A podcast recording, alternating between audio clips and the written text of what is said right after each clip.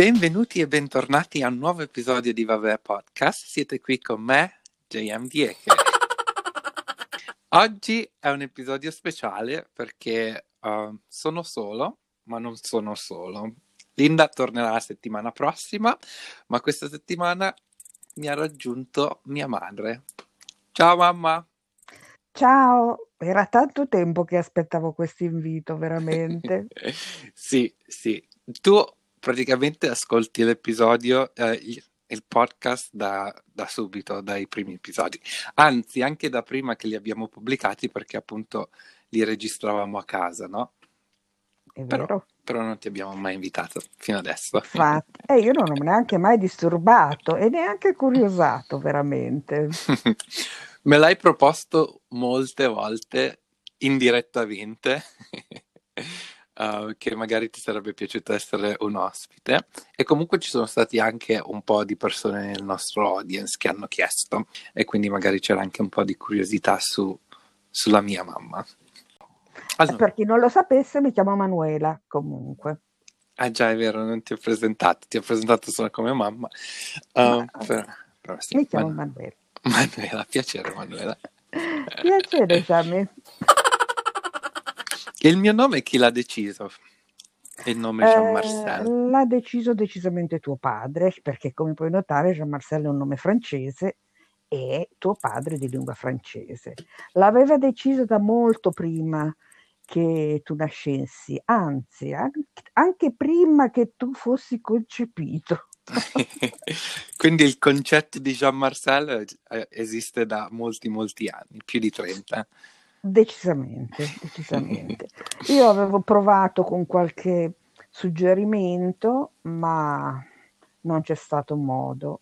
Quello era. Mi ha dato l'opzione se era femmina, ma tanto sapevamo che era maschio, per cui era una falsa opzione. Se ero femmina, com'è che mi, mi, mi avresti chiamato? Serena. Serena? Sì. Oh, ok nome italiano, stra italiano? Sì, beh, insomma, io sono italiana e, e comunque avevo anche, per esempio, la mia famiglia che eh, era contro un nome, diciamo, non italiano. Mia madre era assolutamente furiosa con me. Ma come lo chiameremo mai? Ma non sarò mai in grado di chiamarlo.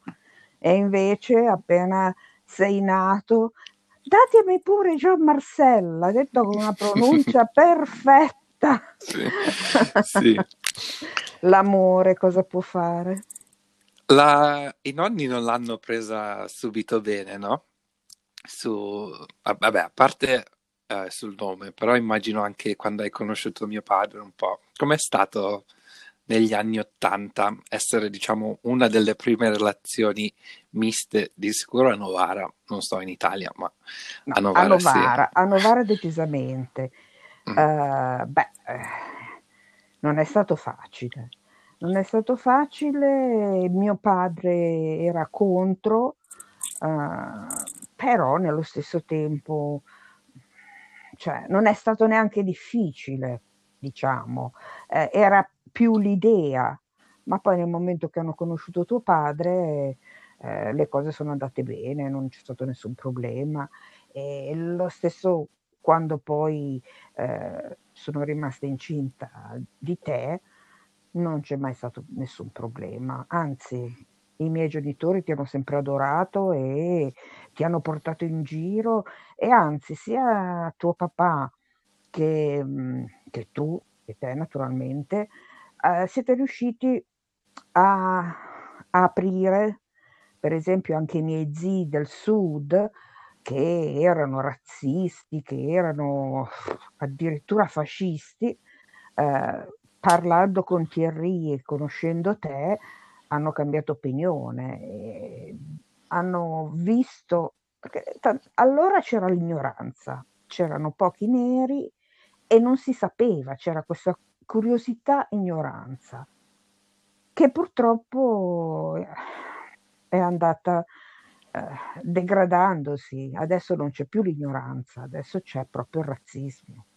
Adesso, con gli anni, io ero molto ottimista, speravo che con la conoscenza, eh, con l'integrazione, eh, si facessero dei passi avanti. Invece purtroppo per la fase politica, per eh, l'economia, eccetera, eccetera, si sono fatti passi indietro e proprio sì. peggio, sì. peggio che l'inizio, ecco. Sì, sì, sì, in teoria si sperava che le cose migliorassero, però appunto anche ogni volta che torno io a visitare ci sono cose positive che sono cambiate, però in generale cioè, è rimasto molto razzismo e molta ignoranza. Comunque adesso che mi hai fatto notare, um, sapevo per esempio di uh, tuo cugino, che comunque lui era proprio fascista fascista, no? Cioè nel senso si, si, faceva le svastiche, ok. Hai, hai, mai avuto, diciamo, non timore, però eri nervosa all'incontro tra, tra mio papà e lui? O anche con lo zio, lo zio Antonio? Ass- guarda, no, assolutamente no, perché in quegli anni li ho vissuti, eh, come dire, mh, nella beata ignoranza, nel senso, eh, secondo me era una cosa normale e la spiegavo, ne parlavo eh, e per cui alla fine eh, sono, siamo riusciti a coinvolgere tante persone senza, diciamo, avere discussioni, ecco, cioè ci siamo integrati facilmente fra le persone che, a cui teniamo, la famiglia, i miei amici, eh, i miei parenti, ecco. Al di fuori le difficoltà ci sono state, ci sono state con tuo padre e ci sono state poi anche con te. La differenza, eh, la cosa che mi, fa, mi ha fatto stare male è stato dopo la tua nascita, perché anche se episodi razzisti ne abbiamo avuti parecchi quando eravamo insieme io e tuo padre, eh, in un certo senso dicevo, Thierry ha scelto e sapeva di venire in un uh, paese europeo con pochi africani, sapeva che, di doversi integrare. Invece tu non l'avevi scelto. Tu sei nato italia- in Italia e avevi il diritto di essere trattato e rispettato come un italiano e la cosa mi faceva imbestialire quando non succedeva. da certi episodi, diciamo, razzisti che mi ricordo io che ho vissuto da bambino, li ho raccontati uh, spesso, non spesso, però un paio di volte su, sul podcast. Tu uh, hai qualcosa, qualche episodio che magari ti viene in mente o cose del genere? Che, che tu hai subito? Sì, o mm. magari che ti è rimasto impresso. Beh, uno che mi è rimasto impresso particolarmente, eh, in quel caso, in quel momento c'era, c'era tuo padre, era uno dei momenti in cui c'era tuo padre. Io te lo dico come lo ricordo, mm-hmm. lo sai che dopo gli anni certi ricordi possono essere, ma tu, non possono essere diversi, probabilmente no, probabilmente, ma magari tu lo ricordi in un modo diverso. Io, mm-hmm. uh, allora, finché sei stato alle elementari, eh, diciamo che c'è sempre stata questa... Uh, era più ovattata la cosa. Eh, il, il, passo più pesante, quando veramente sono iniziate, non veramente, perché erano iniziate già prima, però quando è stato eh, più marcato è stato quando ho iniziato ad andare alle medie e mi ricordo questo episodio che andavi a scuola in autobus e io eh, ero sul balcone e ho visto l'autobus che arrivava e ho visto che autobus era perché aveva dei colori particolari e quando sei arrivato hai iniziato a, tu piangevi e dicevi ah non voglio più andare a scuola non prenderò più un autobus non, guai guai guai ma cosa è successo? Cosa è successo? E anche tuo padre, ma cosa è successo? E tu hai detto, ero alla fermata dell'autobus, l'autista uh, non apriva le porte, io bussavo e l'autista mi, non mi voleva fare entrare dicendo tornate nel tuo paese. Alla fine mh, mm, ti ha fatto entrare, però logicamente l'umiliazione, quando sei arrivato a casa e ce l'hai spiegato, io e tuo padre siamo volati giù con te, saliti sulla macchina e abbiamo seguito l'autobus da Novara a, a Trecate e l'abbiamo seguito fino poi a Capolinea Novara. Face, eh, tuo, padre, tuo padre diciamo che ha il sangue abbastanza caldo, per cui totale, quando siamo arrivati, quando si è fermato, lui, l'autista dell'autobus, si è accorto di noi, logicamente. Quando uh-huh. si è fermato al capolinea, siamo saliti sull'autobus, io, te e, e tuo padre, che si tratteneva i pugni. Quest'uomo era un uomo, insomma, di una certa età. E io ho detto, ma ah, sono stata io a parlare, tuo padre non era in grado di parlare, cioè eh, ribolliva proprio, non era in grado di parlare. E dicevo, ma prima di tutto ho chiesto, Jean Marcel era lui? E tu hai detto sì, sì, è stato lui. Ho detto, ma come si permette di trattare così un bambino? Mio figlio ha il biglietto, è un bambino che ha 10 anni o 9 anni o quanti anni avevi, dico ma si rende conto de, de, di come l'ha fatto sentire di fronte a tutti? Ma lei non ne ha di figli. Ma cioè, ma le sembrano, ma no, e allora lui ha iniziato a dire, ma no, mi scusi, mi raccomando, non faccia rapporto perché io sono già vicino alla pensione, se dice una cosa simile, poi dopo per me sono problemi, ho detto, ma non è questo, dico, ma se qualcuno facesse a suo nipote, ma insomma siamo andati avanti così, questo qua se lo sarà ricordato molto bene, sia come ho sbottato io, che ho sbottato per dieci minuti, sia la faccia e eh, come sì. body sì, il bodyguard che, ti, che avevi dietro che avevo dietro e, e, penso che cioè se l'è, se l'è vista brutta se l'è vista brutta sì. non è bastato a farti stare meglio quello che non è servito a fare stare meglio me eh, cioè tutti quegli episodi che sono successi, eh, che quando magari venivi anche lì a fare la spesa, che quando lavoravo e venivi vicino a me alle casse e dicevano ma eh, ti chiedevano ma tu che vuoi? E dicevo mio figlio, ah non lo sapevo, ma anche se non lo sai, è un bambino, sarà pur figlio di qualcuno. Sì, eh, sì, il, sì, sì, sì. Il fatto che non, fino a che non siamo venuti qua, non avevi mai eh, voluto andare a prendere il carrello perché come ti avvicinavi ti dicevano no, no, no, i soldi non te li do. Cioè, quelle cose facevano stare male te, ma anche me, cioè nel senso... Eh. Sì, io ho un trauma, ho tipo PTSD su, sul fatto di andare a prendere i carrelli, appunto. È sempre stata una cosa che odiato, odiavo.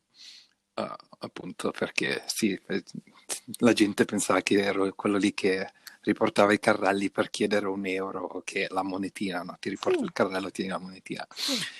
E questo comunque è un trauma che mi porto ancora dietro sì. fino adesso. E purtroppo, purtroppo ci sono voluti anni per farti, diciamo, riprendere eh, quella diciamo, quella spensieratezza di poter a, non andare a prendere il carrello, ma di poter camminare per strada senza essere preso di mira. Oltretutto col fatto che sei mixed, però diciamo la verità, in Italia non è soltanto sul colore, ma è anche per esempio sui magrebini, eh, sui rumeni, cioè su, su qualsiasi anche su bianchi che però non parlano eh, bene la, la, la nostra, l'italiano. Cioè c'è proprio mm-hmm. questo senso di superiorità. Entra un nero o entra, faccio per dire, qualsiasi, in un negozio, dice ciao, come, cosa vuoi? Entra un bianco, entra un italiano, è un buongiorno, desidera. Questi sono sì. atteggiamenti minimi, ma che ti fanno capire la differenza. Cioè. Sì, però c'è da dire che comunque questi atteggiamenti che hai descritto tu, su per esempio come viene trattata la gente in un negozio o anche come, sì, come ci si riferisce a una persona estranea, se è una persona bianca o nera, anche il dare del lei o non dare del lei. Secondo me molti di questi atteggiamenti non se ne... cioè l'italiano medio non, non se ne accorge neanche di questa differenza. Penso che magari tu adesso ne sei più consapevole appunto perché l'hai vissuto. Sì, ma questo, eh, il fatto che lo facciano inconsapevolmente è ancora peggio, vuol dire che questa, eh, il razzismo è diventato proprio una parte del comportamento, cioè questo... Eh, cioè non si rendono neanche più conto di essere razzisti, di, trava- di trattare le persone in un modo diverso soltanto basato sul colore della pelle, su come si parlano, eccetera, eccetera. Perché poi c'è anche da dire, per esempio, se un nero che chiaramente è un americano vestito in un certo modo, sono sicura che lo tratta come succede nei, nei, nei, centri di villeggiatura, eccetera, tutte queste cose non succedono, ma c'è, c'è si è divulgata queste, uh, quest'idea del Vukumpra, di, di, di, dell'hotel che gli danno quando arrivano, eccetera, eccetera, che invece di aiutare ha, ha demonizzato tutti quanti. Sì, sì, sì, sì. Eh, sì, quello è un problema serio è un problema a cui molti stanno appunto lottando. Adesso c'è una generazione intera appunto di afro-italiani nati e cresciuti in Italia che mm, si, cioè, si batte e ne parla molto spesso, soprattutto della rappresentazione. È appunto un problema, una cosa che uh, diciamo ho sempre saputo, ma non, ho mai, diciamo, non ci ho mai pensato. Ho incominciato a a, capir, a capire bene com'è la situazione, appunto ascoltando tutti questi afro-italiani che adesso seguo. È che un pro, uno dei problemi maggiori che secondo me c'è adesso in Italia è che appunto mettono tutte le persone straniere nel, nello stesso uh, nella stessa scatola, cioè tutti insieme, cioè immigrati prima generazione, immigrati seconda generazione, uh, clandestini, legali, illegali, bla bla bla, sono tutti insieme, senza poi contare che comunque ogni categoria ha un'identità completamente diversa, no?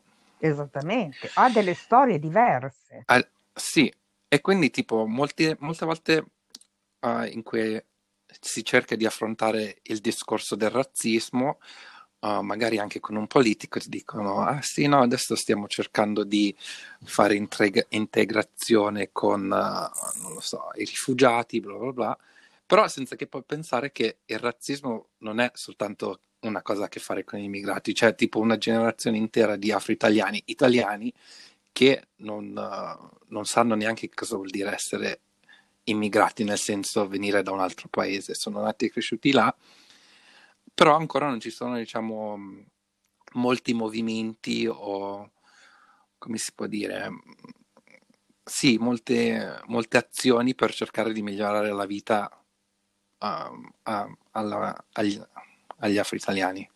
Non so se ha senso come discorso. Sì, sì certo che ha senso. Certo mm. che ha senso, soprattutto per esempio per persone come te che han, finché sei stato in Italia hai visto che tuo padre eh, diciamo era assente, non hai mai sentito la tua come identità afro-italiana, hai sentito di più la tua identità come italiano perché non, non avevi eh, un supporto, la lingua, non avevi eh, nessun tipo di eh, riferimento africano, se non erano, vabbè, le feste africane, che comunque odiavi. A me piacevano veramente, mi divertivo, ma io ci andavo poco perché lavoravo, vabbè. Eh, diciamo, io sono, la mia idea è che tu ti sei sempre sentito molto più italiano e quindi ancora, cioè, ti facevi ancora di più questa domanda, perché mi trattano così? E, ti, e, quello che succedeva era che venivi a casa e dicevi ma perché non posso essere bianco? Ma perché non posso avere capelli biondi? E, e io come risposta dicevo ma sai, guarda gli italiani che si fanno un sacco di, di lampade per essere più scuri, cioè nel senso, tiri fuori qualsiasi cosa non per razionalizzare, ma giusto per come dire, empatizzare sdrammatizzare. un po', sdrammatizzare. Cioè, del resto ti senti, anche come madre, ti senti impotente, non, non puoi fa- fare guerra a tutti. Poi ci sono anche persone, poi ci sono anche eh, persone che hanno famiglie, che hanno figli misti, eccetera, che non hanno, o che vivono in diversi ambienti, non lo so, che non hanno subito le stesse cose che, che sono capitate a noi o che le hanno vissute in un modo diverso. Ogni persona e ogni esperienza è diversa e, e, la, e reagisce sia fisicamente che psicologicamente in un modo diverso. È vero, è per questo importante raccontare queste storie e parlare di storie nuove, diverse, per, per empatizzare di più sulla situazione. Comunque, volevo farti una domanda. Se possiamo, tor- se possiamo prendere tipo una macchina del tempo e tornare indietro nel, fai, non lo so, nel 1999, anche tipo due, inizi anni 2000. Pensavo in, nella preistoria. No, no, no, no, quando io ero piccolo, però non piccolo piccolo, e ti incontriamo e ti diciamo, va che nel 2020 viverai a Londra. Che cosa... Cioè, come, come pensi che reagiresti? Non ci avrei... All... no, se mi parli di quel periodo e mi parli, eh, guarda che nel 2020 andrai a vivere in Costa d'Avorio, ci avrei creduto. Ah sì? Sì, sì. Se mi dicevi, mm, siamo, era anche forse due o tre anni dopo, sempre con tuo papà, avevamo programmato di venire qua a Londra.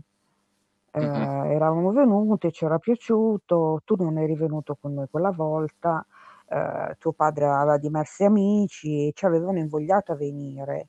E mm-hmm. ti dico la verità, la, al momento, non solo al momento, è stata proprio un'occasione sprecata. Eh, uh-huh. È stato un peccato che non siamo venuti allora perché prima di tutto tu avresti avuto una vita diversa eh, e avremmo avuto maggiori possibilità. Mm, nel senso, io ho avuto difficoltà quando sono arrivata, mentre se venivamo nei, negli anni 90 ero più giovane, eh, nel 2000 ero più giovane avrei fatto meno fatica mm-hmm. e tu lo stesso avresti subito meno atti di intolleranza. Non che qua non ce, ne, non ce n'erano, però sarebbe stato diverso, ti saresti sentito mm, più simile, ecco. Sì, sì, sì. Sì, diciamo che sì, ovviamente i problemi ci sono sia un po' dappertutto. Certo. Le problematiche che, che, ho vissuto qua comunque erano più da adolescente, eh, più sul scoprire la mia sessualità, eccetera, eccetera. Quello comunque sarebbe stato un problema che avrei avuto in qualsiasi parte del mondo. Non, non un problema necessariamente, ma un percorso che avrei dovuto fare in qualsiasi parte del mondo. Comunque, quindi eri pronta a partire e andarti a trasferire in Costa d'Avorio? Ti ha colpito così tanto quando sei andata? Molto, molto, molto. Mi è piaciuto molto. Mi piace ancora, anche se non ci sono più andata, insomma, dopo che ci siamo lasciati, io e tuo padre, è, eh, i, i, la tua, le tue zie mi hanno, mi hanno sempre evitato, eh, non è quello, è che non ho avuto la possibilità. È, poi nel frattempo c'è stata anche la guerra in Costa d'Avorio, che è stato un bruttissimo periodo, ma, uh, ma sì, per me mi è piaciuto davvero tanto, mi è piaciuto... Uh, mi è piaciuto lo, lo, stile di vita, c'è da dire che uh, le ingiustizie che ci sono lì uh, fra um, le varie classi sociali sono molto molto pesanti. Quando, infatti, io lo dicevo sempre, parli del razzismo in Italia, ma non parli del razzismo che c'è in Africa, perché uh-huh. in Africa il razzismo fra tribù e tribù, eccetera, eccetera, è forte. Eh, sì, quindi, magari tipo anche più classismo. Cioè senso... Infatti, soprattutto, soprattutto, sì. dicevo, eh, qua non, non, eh, non, si vede la persona che sta eh, accucciata vicino al cancello, che ti apre il cancello durante la notte e cioè capisci, queste cose qua non ci sono. È stato difficile andare lì e vederle, però eh, il senso, nonostante tutto c'era sempre questo senso di, eh, boh, di cameratismo, di, di, eh, di, famiglia, di amicizia, di, di, allegria anche, di condivisione, che qua non... Qua, io dico qua sentendomi in Italia, logicamente, ma quel senso, sì, proprio eh, familiare, che chiami zia. A me ricordava molto, perché io sono cresciuta nel sud, del sud Italia, questo fatto che eh, se qualcuno portava un amico a pranzo o a cena c'era da mangiare per tutti, cosa che sì. nel, nel nord Italia non c'è, però in Africa c'è, che ci sia un piatto di riso, che ci sia eh, in Italia un piatto di pasta, si, si divideva. Eh, c'era questo fatto delle donne che, che cucinavano insieme, ma non come segregazione, ma proprio come unità, come... Sì, sì, mi è piaciuto molto, una bellissima esperienza, sì. Sono andata, stata diverse volte e sono state delle belle esperienze, sì. Anche, anche, a me ha colpito molto andare, perché ovviamente io sono venuto quando ero piccolo, piccolo, piccolo con voi, che ovviamente non mi ricordo, ma poi la prima volta sono riuscito a tornare, mi sembra, nel 2018 o 2017 uh, eh, con mio papà. E appunto, sì, vedere, diciamo, questa parte che comunque parte della mia storia mi ha, mi ha, mi ha colpito molto. Ovviamente i problemi che hai nominato tu su, sulle classi sociali uh, li ho visti anche io e il fatto che tipo a casa di zia Ann non c'è un campanello ma c'è appunto il tipo che ha la stanza di fianco al cancello e gli, gli bussi alla finestra. A qualsiasi ora del giorno o notte lui è lì pronto a aprire anche quello lì anche io l'ho trovato un po' uh, strano per esempio.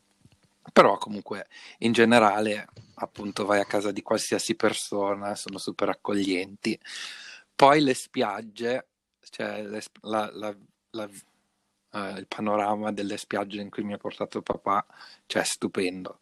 Anche perché diciamo sono spiagge ancora mh, mm, naturali, cioè non sono spiagge dove dici ci sono quegli hotel enormi dove ci sono ombrelloni fino quasi eh. arriva al mare, sono un po' più selvagge, però appunto hanno, hanno un po' più di fascino per questo, no? Beh, eh, scusa se ti replico a questo, ma uh-huh. purtroppo io parlo della Costa d'Avorio, logicamente, non perché sono una conoscitrice, perché insomma sono passati ormai tanti anni, ma eh, le idee di uno sviluppo turistico in Costa d'Avorio c'erano, i piani per questi alberghi, eh, per eh, fare del, attrarre la Costa d'Avorio, uh, far venire gente da, da, dall'Europa, insomma, c'erano. Purtroppo poi non, non, si sono verificate perché c'è stata la guerra e quindi tutto, tutto è rimasto fermo. Hanno, chi aveva impegnato soldi sono stati... Um, eh, le terre sono state requisite, c'è stata questa caccia all'europeo, sto parlando sempre di dieci anni fa almeno. Eh, chiunque voglia contestarmi può farlo liberamente. Io dico soltanto eh, sì, sì. Quello, quello, che so, quello che so. Noi al momento, noi, mh, mm, tuo padre ed io siamo andati in giro, abbiamo com- vedere per comprare la casa, eccetera, eccetera. E poi dopo qualche anno, per fortuna, abbiamo detto non l'abbiamo fatto perché tutto è stato requisito, tutto è tornato e vedere poi anche quelle scene di guerra al telegiornale mi avevano fatto stare male. Per fortuna adesso eh, negli ultimi anni si è, si è ripreso, da quello che so io, però c'è, questo, c'è stato questo blocco proprio dovuto alla guerra interna, a questo confine che hanno fatto fra il nord e il sud, questa guerra di religione che poi hanno dovuto al petrolio, logicamente.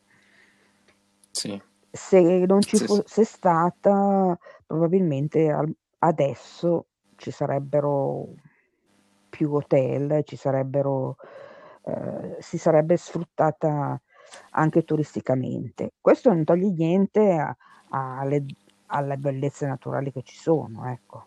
Sì, sì, sì, ovviamente. Poi comunque l'opportunità di, diciamo, svilupparsi c'è, perché comunque le ricchezze e, e la bellezza c'è.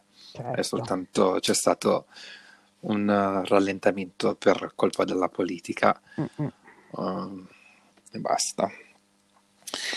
E, boh, e quindi poi uh, percorrendo, oramai stiamo percorrendo piano piano la mia vita, invece che andare in Costa d'Avorio abbiamo deciso di andare a Londra. Tu quando gli hai detto ai tuoi amici che cosa hanno detto? Perché comunque possiamo dirla che hai deciso di trasferirti a Londra. Certo. Mm, lo vuoi dire tu? Lo stesso, 45 anni. Ecco. Senza Quindi parlare tu, inglese. Senza, appunto, stavo appunto per dire, tu che comunque um, più o meno, di sicuro da quando sono nato io, ma più o meno hai sempre lavorato nello stesso posto, magari non nello stesso negozio, ma sempre la stessa azienda, no? Mm-hmm. Tutto questo tempo, uh, appunto, non parlavi inglese, uh, avevi un contratto a, a, tempo indeterminato, cosa che molte persone in Italia non, non hanno o non avevano, però um, hai deciso che questo era il passo giusto per la, per la famiglia. Uh, come l'hanno presa? Tipo, ti ricordi qualcuno che magari è rimasto scioccato? Che... Beh, uh, io mm, sono rimasti un po' tutti scioccati. Hanno pensato tutti che ero una pazza scatenata.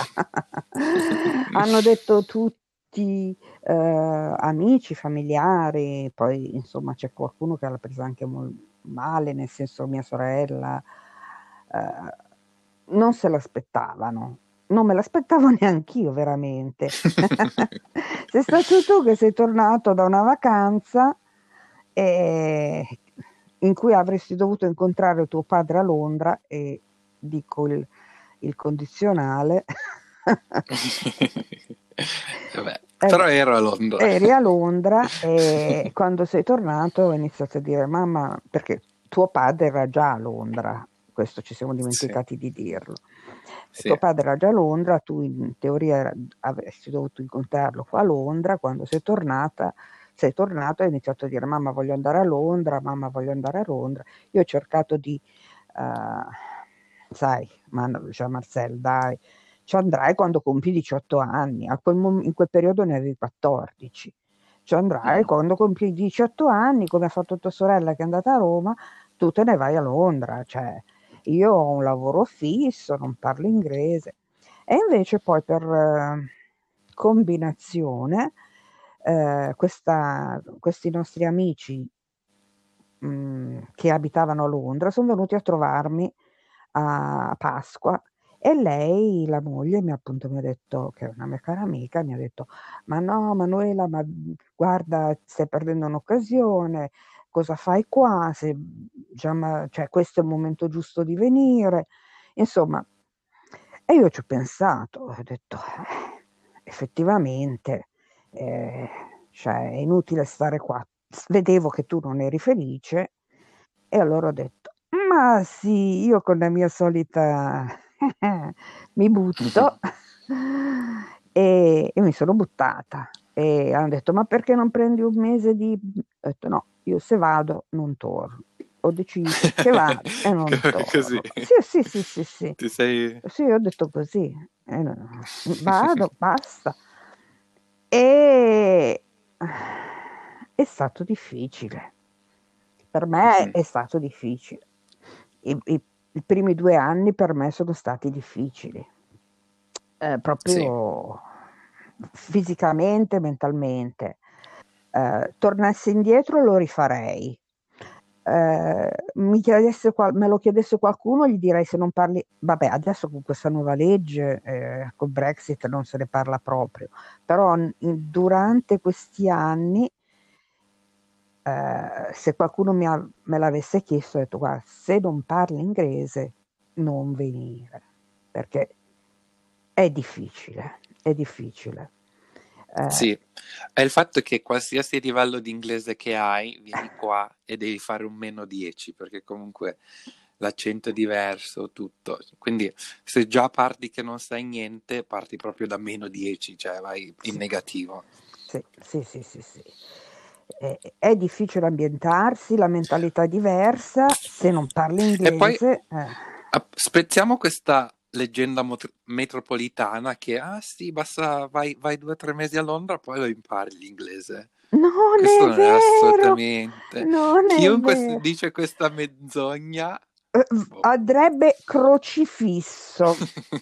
Io gu- guarda, sì. lo dico lo dico perché all'inizio pensavo, ma no, ascol- perché anch'io pensavo una cosa simile, eh? perché io sono mm-hmm. partita e ho detto Jean Marcel, perché eh, era, una, era, una, comunicazione ufficiale in quel momento. Jean Marcel. In un anno parliamo inglese, l'anno dopo parliamo spagnolo. sì, è vero. Me lo ricordo, avevamo fatto un patto che poi sì, dopo l'inglese sarebbe stato lo spagnolo. Allora, adesso sono 16 anni e, e insomma... no, lo spagnolo non lo mastichiamo ancora, Ma, ancora no. E però mastico l'inglese, ecco, questo sì. sì. C'è da dire che insomma la, l'accento non me lo toglierà mai nessuno. Mm, eh, e anche i verbi forse. sì, Però, vabbè, sì, ma quelli sono i più difficili. E, e, poi invece lo spagnolo abbiamo cercato di fare pratica nelle nostre vacanze in Spagna, mm. però mm. non, non, siamo mai no. riusciti. Altro che ordinare una birra, che neanche sapevo che si diceva, una, una cerveza. Che... Ti ricordi quella sera? Una sera siamo andati in un pub in Spagna e non so perché, ma forse perché ci confondevamo sempre tra l'italiano e lo spagnolo. E quindi facciamo, ok, basta, basta, parliamo soltanto italiano e poi qualsiasi cosa abbiamo bisogno chiediamolo in inglese. Arriva il cameriere, che cosa posso portarvi? E tu subito, una cerveza per favore. Vai, ok. che fine ha fatto il parlare inglese? Però... Oh, sì, sì. no, sì. le lingue io sono arrivata qua, parlavo un buon francese e posso, sì. posso dirlo, ho imparato, diciamo, parlando con gli amici, non, non, l'ho imparato a scuola, però parlavo un buon francese anche con un buon accento. Uh-huh. E ho detto, ma come ho imparato il francese, imparerò l'inglese. Mannaggia a me, a chi me l'ha mai messo in testa. ho Ti hanno fatto, mi hanno mentito, ho fatto un anno come un pesce rosso in, una, in quelle bolle. Guarda, mi guardavo in giro e dicevo, eh? Ah? E non mi vergogno, anzi sì, mi vergogno a dirlo, ancora fino forse ancora fino adesso, se vado in un McDonald's è sempre solo Jean Marcel che può ordinare, perché il mio cervello sì. si blocca. Non sono sì. capace il tuo, proble- il tuo problema è che vai nel panico, non è che non lo sai, perché oramai lo sai. Anche tipo quando guardiamo la televisione, se io tolgo i sottotitoli e non ti dico niente, capisci al 100%. Il momento che ti dico guarda che non ci sono i sottotitoli, non, non capisci più niente magicamente. Quindi è, è una, una, cosa mentale. Però sì, ogni volta che ci sono io, eh, tu tipo ti giri e mi guardi a me quando, quando chiedo qualcosa. Ma sì, comunque sì. Eh, dovessi tornare indietro lo rifarei, lo rifarei per Jean Marcel prima di tutto perché è una persona è la persona che doveva essere e che non sarebbe stata se fosse rimasto in Italia. È uscito il vero Jean Marcel o Jamie se lo volete o JM. Come lo volete chiamare? Uno dei tanti, dei, dei sì. tanti nomi. Comunque, ecco, sì, forse è diventato JM. Sì. E, in Italia non sarebbe, non sarebbe riuscito a esprimersi come, eh, eh, non a esprimersi verbalmente, a esprimere se stesso come è riuscito a farlo durante questi anni qua.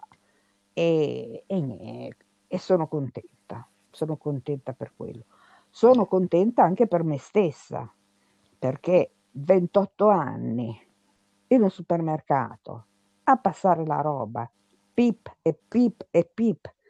Eh, qua ho avuto la possibilità di lavorare con, uh, ho iniziato a fare la cleaner, però ho avuto la possibilità di lavorare con gente di tutto il mondo, rendermi conto che siamo di base siamo tutti uguali, siamo pettegoli, siamo bravi, lavoratori, non lavoratori, e, cioè, eh, parliamo dietro, parliamo bene, siamo, eh, cioè, siamo esseri umani, Quest- siamo persone, non, non so spiegare. Ho lavorato con gente di tutte le religioni, di tutti i paesi, perché Londra è questo, uh-huh. e ho fatto un sacco di esperienze lavorative e umane che se fossi rimasta in Italia non, non avrei avuto la, l'occasione di farlo. Quindi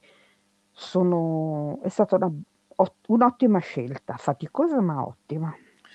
Una cosa che uh, diciamo sono fiero di te è che comunque sei riuscita sempre diciamo a migliorarti, la, ne, non migliorarti, però nel senso ogni volta che c'era un, un lavoro cui uh, magari ti interessava di più di quello di prima, dopo che comunque ti ho spinto rispinto e rispinto. Ah, ah ecco. sì. Però poi comunque ci sei arrivata, nel senso hai detto in Italia hai fatto la castiera per 28 anni, mentre qui comunque sei riuscita a fare lavori che ti, uh, proprio come tipologia di lavoro magari ti interessavano di più. Non dico che non erano stati faticosi o che, però comunque penso che uh, da come me ne hai parlato erano un po' l'ambiente anche che magari volevi esplorare. Assolutamente sì, assolutamente sì. In Italia non avrei mai avuto quest- le possibilità lavorative che ho avuto qua. E, e sono contenta, sono contenta. E adesso, adesso è arrivato il momento di tornare. Sì, adesso è tempo di pensione, quindi bounce, sì. te ne vai. Io che sono tornato dalla Danimarca, siamo, mm. ci hanno buttato nel Covid uh, in lockdown, non ci siamo potuti vedere praticamente per quasi tutto il tempo che sono stato qua e tra un po' uh, sì, te ne ritornerai in, in, Italia. Cosa che non avrei mai immaginato di fare. Io la mia pensione la vedevo a Brighton, una, in una casetta colorata sulla spiaggia. Ma come, come non avrei immaginato di venire qua a 45 anni, eh, così non avevo immaginato di tornare indietro. Però lo faccio eh, sapendo, coscientemente, ecco, coscientemente. E tanto Gian Marcello non lo vedo mai, ma ci sentiamo sempre. Sì, sì, sì, quello sì. L'ultimo argomento che, che, secondo me sarebbe stato un argomento interessante, non perché mi piace parlare di me, ok? Però um, ovviamente una delle cose che è successa quando sono stato, eh, quando eravamo qui a Londra è che ho fatto il mio coming out. Adesso l'età precisa non me lo ricordo, però mi sembra magari 16-17 anni, magari 16 anni. Mm, no, magari Ero... 17. 17. Mm. Ho fatto il mio coming out, tu te lo ricordi com- come te l'ho detto e tutto, no? Perfettamente. Anche io, che in pratica, uh, tipo, mi sembra che avevamo guardato un film horror Um, e poi tu stai dicendo, continuai a dire, ah, adesso non riuscirò a dormire, eh, ce l'ho in testa, ce l'ho in testa. E ho detto, vuoi che ti dico qualcosa che ti distrae? o qualcosa del genere. E ho detto, boh, non mi ricordo cosa hai risposto, però mi ricordo, non ti ho detto che sono gay, ti ho detto tipo, mi piacciono anche gli uomini, una cosa del genere. Non ho detto proprio la parola gay. No, infatti. E niente, tu comunque, secondo me, uh, di impatto perché comunque è stata una sorpresa dal nulla. Um, dal, dal, di fuori sembra che eh, ovviamente hai reagito bene subito. Uh, mi ricordo che una delle cose che dicevi um, che mi è rimasta impressa perché comunque sono convinto che magari non è una cosa che pensi adesso, però dicevi um, qualsiasi sia la tua scelta, io sono contento per te, no? E mm. mi, mi, è rimasto in mente perché comunque pensavo, non ho mai scelto di essere gay, però comunque capisco che non conoscendo questo mondo fino a quel momento uh, non, era, non, era, una cosa sbagliata da dire, diciamo. Mm. Comunque, tu come, come, te la ricordi di come, aver, come l'hai presa quando, quando, te l'ho detto? Allora, uh, dimmi. No, no, volevo um, riassumere perché Uh, l'ho detta così pensando che ovviamente sa- um, sarebbe stato uno shock, però comunque non ho mai pensato uh, che tu pensassi che io sia un macio, che perché comunque ho sempre giocato con le Barbie da piccolo, ho sempre avuto amiche femmine, bla bla bla, quindi ho detto sì, magari, magari già lo sa. Comunque, di come, come l'hai vissuta tu. Allora, eh è stato uno shock. È vero, è vero che giocavi con le bambole, è vero che avevi solo amiche femmine, ma è anche vero che continuavo a dirti: "Ma chi inviti al prom? Ah, ma quella ragazza lì". Cioè, io ero io proprio, proprio mm, cioè, sì, non ero in macio da palestra, però nello stesso tempo, eh, cioè, non non non ho visto nes- niente, così quando me l'hai detto oh, sono stata zitta un attimo, eh, adesso ride, adesso scherza. la verità. poi, eh, oh, la verità. Sì. Adesso mi dice che sta scherzando. Silenzio. Allora è vero, dentro di me no. e allora ho detto, oh, ah, e, e con la tua amica, eh, ma t- cercavo di dirtelo che non ero interessato, mi dicevi tu. E io, ah, io, sa, io fa, come un treno, ma perché non inviti quella là? Ma perché non hai chiamato quella lì? Eh, te lo ricordi questo, no? Sì, sì, sì, sì. Ma, boh, basta. Poi nello stesso tempo ho avuto... Mm, ho, ho avuto un po' di uno sbandamento, uno sbandamento, non, non, non trovo la parola giusta al momento, ma... Eh, sì, un momento di riflessione dove magari ci hai pensato un po' più seriamente. Sì, e eh, più che altro ho pensato, mh, mm, c- ho cercato di, cioè, avrei fatto di tutto per eh, difenderlo dal razzismo eh, per il colore della pelle, eccetera, eccetera. Abbiamo cambiato, eh, abbiamo cambiato paese anche per quello, ma adesso chi lo difenderà? Perché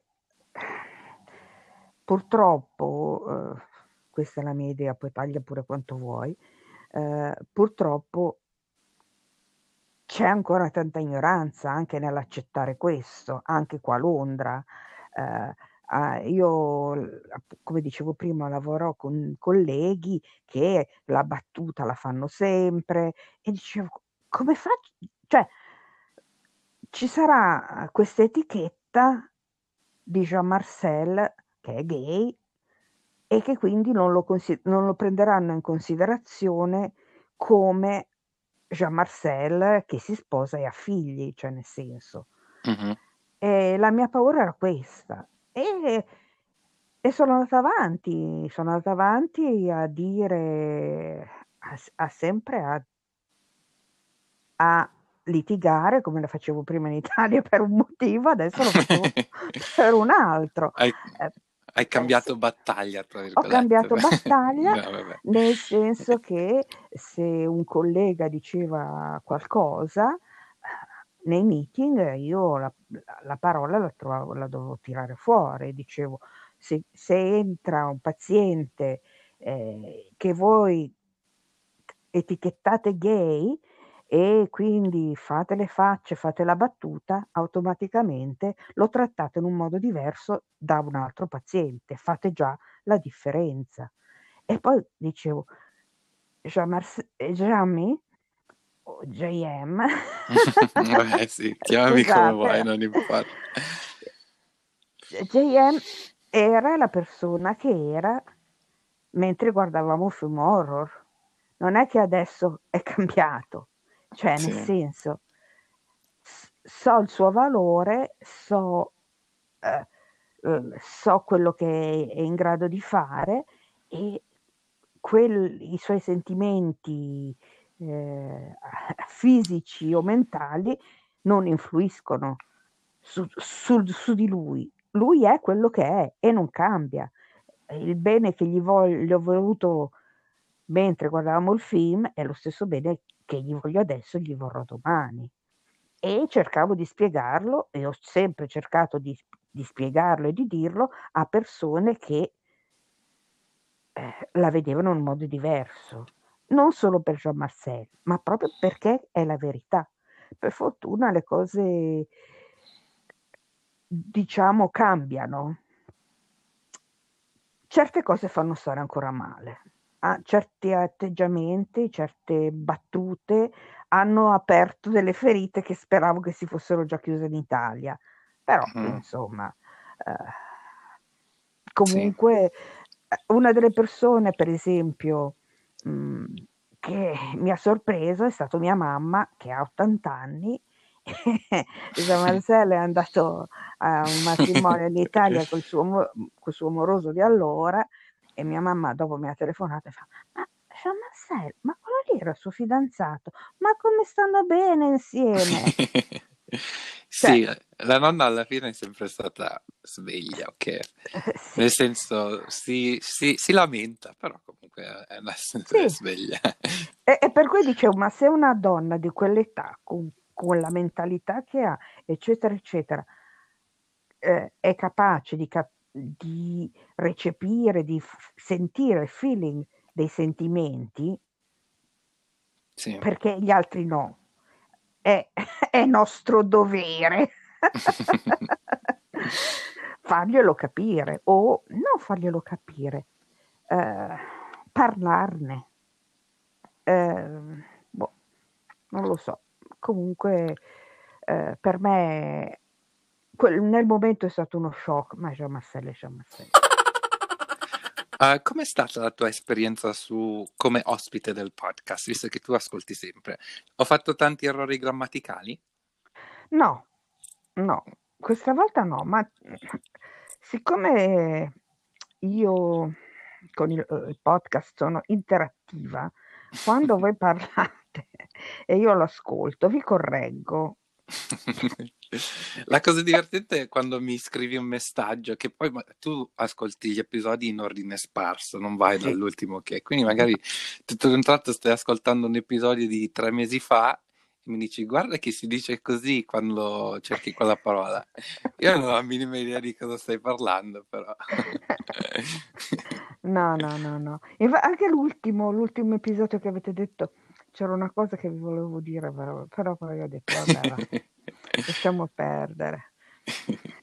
No, vabbè, perché nel senso, eh, ci sono delle parole che vi mettono in difficoltà e sì. tu parli italiano soltanto con me, eh, qui a Londra, e vabbè, con Linda parli inglese quando, quando non sei sul podcast, quindi sì. è logico che hai perso, dici di aver perso la, la padronanza dell'italiano, non è vero, uh, semplicemente ci sono delle parole che sono anche difficili, che si possono confondere, eccetera. E sì. io da brava madre, logicamente, prendo appunti, lo, faccio, lo, faccio, per il tuo sviluppo linguistico. Sì. Si dice così, vedi, si dice così. Oh, magari non per lo sviluppo, però per evitare lo sfascio linguistico, quindi per mantenere, ecco. per mantenere un livello... Un buon sì, livello. Ecco. Sì. Eh, io sono stata molto contenta di partecipare a questo podcast. Eh, Grazie, anche a, me, anche a me ha fatto molto piacere che sei venuto e diciamo raccontare un po' appunto de, ovviamente della nostra storia, ma comunque anche della tua testimonianza su tutte le cose che hai fatto. Ok. Allora, grazie, buona serata e vi riascolto venerdì prossimo. Giusto. Allora, grazie a tutti per aver ascoltato anche questo episodio. Se vi è piaciuto e volete rimanere in contatto con noi, lo potete fare sulla nostra pagina che è Chiocciola Vabbè Podcast o sulle nostre pagine personali. La mia è JM Dieche e quella di Linda, che tornerà la settimana prossima, è Chiocciola L- L-I-N-L-D-N. Grazie mamma per essere venuto, venuta. Grazie a voi. Buonasera. Buonasera. Ciao.